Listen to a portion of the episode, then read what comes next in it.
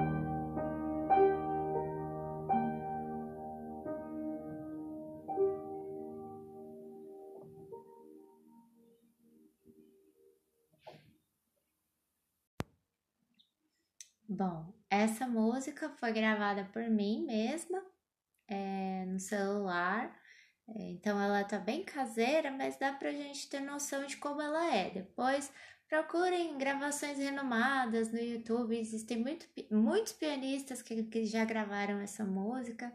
Ela é curta, mas ela é muito bonita. Bom, o que temos primeiro, que fica marcado na gente da, da escuta que a gente consegue cantar. O que é? A melodia dessa música, que ela é muito simples, ela é, assusta de tão simples que ela é.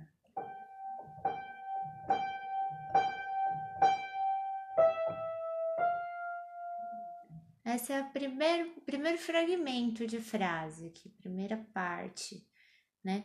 Então, são cinco notas iguais, repetidas, e duas diferentes. Sol, sol, sol, sol, sol, mi.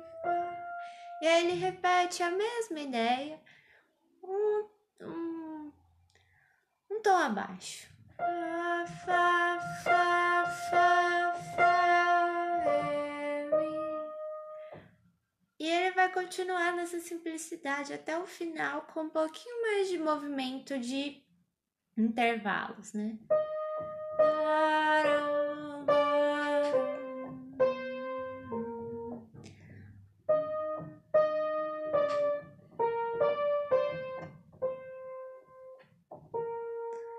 Então, ele responde a primeira ideia, né, com um pouquinho mais de movimento.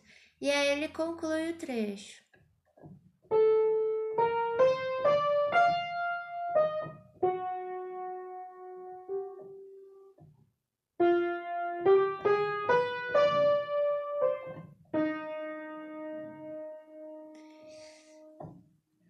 Certo? Essa é a primeira, assim, a primeira parte da música e a partir disso já dá para escutar em toda ela a, a melodia. Então, já sabemos que é a melodia. Vou tocar para vocês o resto sem a melodia.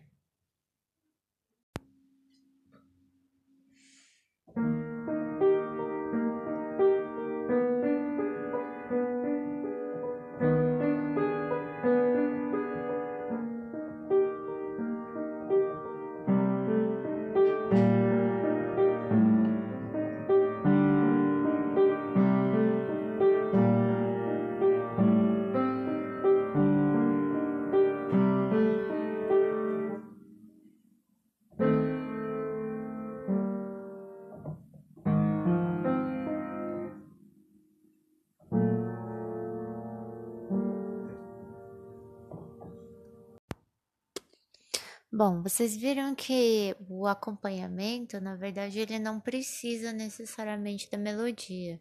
Eu poderia tocar outra coisa no lugar da melodia original. Por exemplo.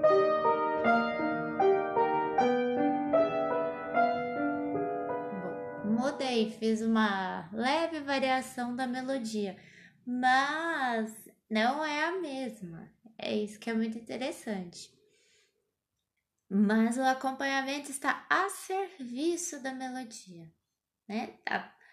Ela, ele foi feito para ela, a, a verdade. Então, é, a gente pode considerar que esse acompanhamento, apesar dele ter muito movimento, ele dele aparentar é, só é, é, existe mais outras vozes aqui, né? Apesar disso, é, ele é uma é, temos uma textura homofônica aqui, apesar de termos o baixo, esse arpejo e a melodia. Então, essa é uma característica que cada compositor acaba criando uma textura própria. O Grieg ele tem essa característica, muitos românticos também têm de arpejar o acompanhamento ou de, é, nessa, na região intermediária do piano. Né? Uma característica muito presente no romantismo, mas é claro que também tem em outros momentos. E sempre um baixo, né? E em alguns momentos esse baixo ele vai formar uma, uma, um contraponto, né? Então vamos ter uma certa textura é, polifônica aqui, mais marcada. Então, o baixo na segunda frase, que é essa daqui.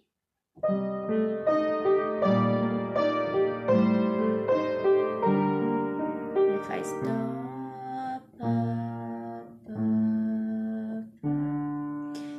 Vai caminhar também. O próximo também tem.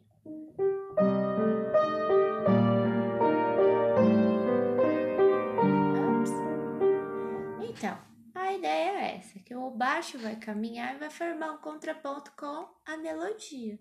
Ou seja, a gente também tem a característica da textura polifônica, né? Apesar de ser muito sutil, muito não é a característica principal da música, a gente tem um contraponto.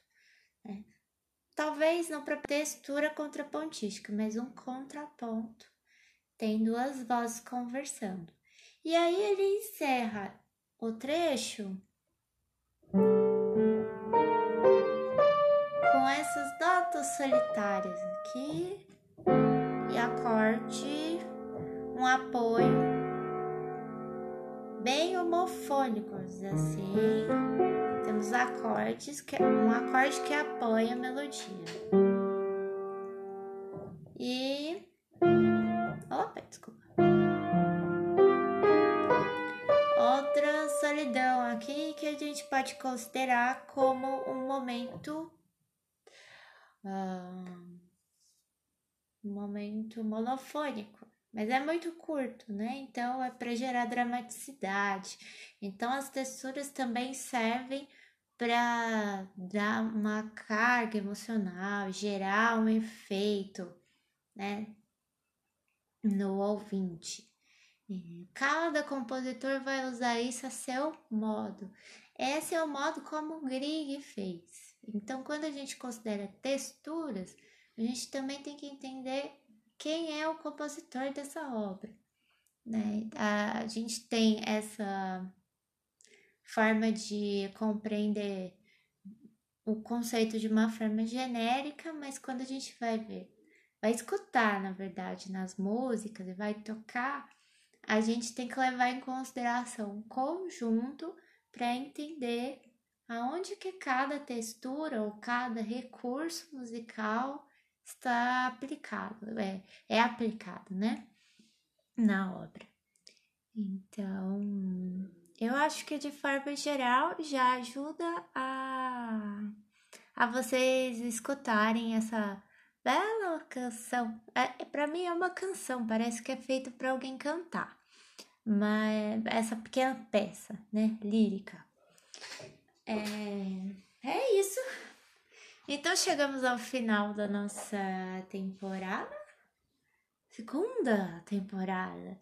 Em breve teremos mais uma. Eu quero saber a sua opinião, o que você achou. Você aprendeu alguma coisa? Você descobriu alguma coisa? Conta para mim, isso me ajuda a direcionar o blog para outras outros assuntos que sejam interessantes para vocês. Tá bom? É isso, muito obrigada. Até a próxima temporada do Piano Blog. Tchau.